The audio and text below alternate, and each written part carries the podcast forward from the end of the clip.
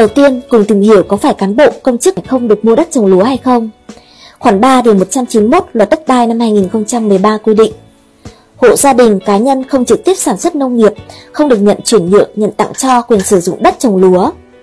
Theo quy định trên, cá nhân nào không trực tiếp sản xuất nông nghiệp thì không được nhận chuyển nhượng, nhận tặng cho đất trồng lúa. Căn cứ điểm B khoản 2 điều 3 thông tư 33 năm 2017 của Bộ Tài nguyên Môi trường, cá nhân không thuộc đối tượng được hưởng lương thường xuyên, đối tượng đã nghỉ hưu, nghỉ mất sức lao động, thôi việc được hưởng trợ cấp xã hội được coi là người trực tiếp sản xuất nông nghiệp. Theo đó, khi cán bộ, công chức nộp hồ sơ đăng ký nhận chuyển nhượng, nhận tặng cho quyền sử dụng đất trồng lúa từ hộ gia đình, cá nhân khác thì cơ quan đăng ký đất đai sẽ từ chối thực hiện đăng ký sang tên. Như vậy,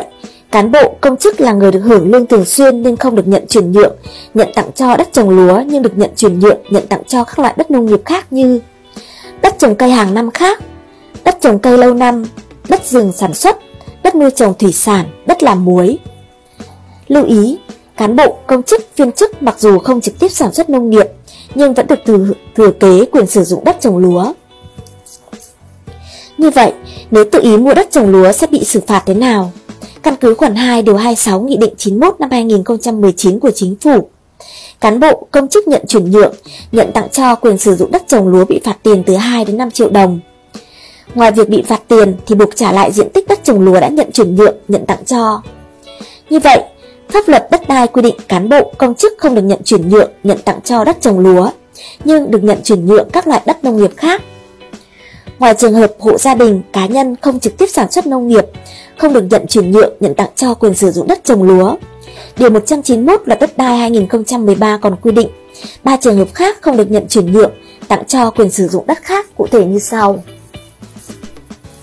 Một là tổ chức hộ gia đình, cá nhân, cộng đồng dân cư, cơ sở tôn giáo, người Việt Nam định cư ở nước ngoài, doanh nghiệp có vốn đầu tư nước ngoài không được nhận chuyển nhượng, nhận tặng cho quyền sử dụng đất đối với trường hợp mà pháp luật không cho phép chuyển nhượng tặng cho quyền sử dụng đất. Hai là tổ chức kinh tế không được nhận chuyển nhượng quyền sử dụng đất trồng lúa, đất rừng phòng hộ, đất rừng đặc dụng của hộ gia đình, cá nhân, trừ trường hợp được chuyển dụng mục đích sử dụng đất theo quy hoạch, kế hoạch sử dụng đất đã được cơ quan nhà nước có thẩm quyền phê duyệt. Và thứ ba là hộ gia đình cá nhân không được nhận chuyển nhượng, nhận tặng cho quyền sử dụng đất ở, đất nông nghiệp trong khu vực rừng phòng hộ, trong phân khu bảo vệ nghiêm ngặt, phân khu phục hồi sinh thái thuộc, thuộc rừng đặc dụng, nếu không sinh sống trong khu vực rừng phòng hộ, rừng đặc dụng đó. Như vậy, nếu người mua, người nhận tặng cho quyền sử dụng đất thuộc một trong các trường hợp trên thì không được phép sang tên sổ đỏ dù người bán, người tặng cho có đủ điều kiện.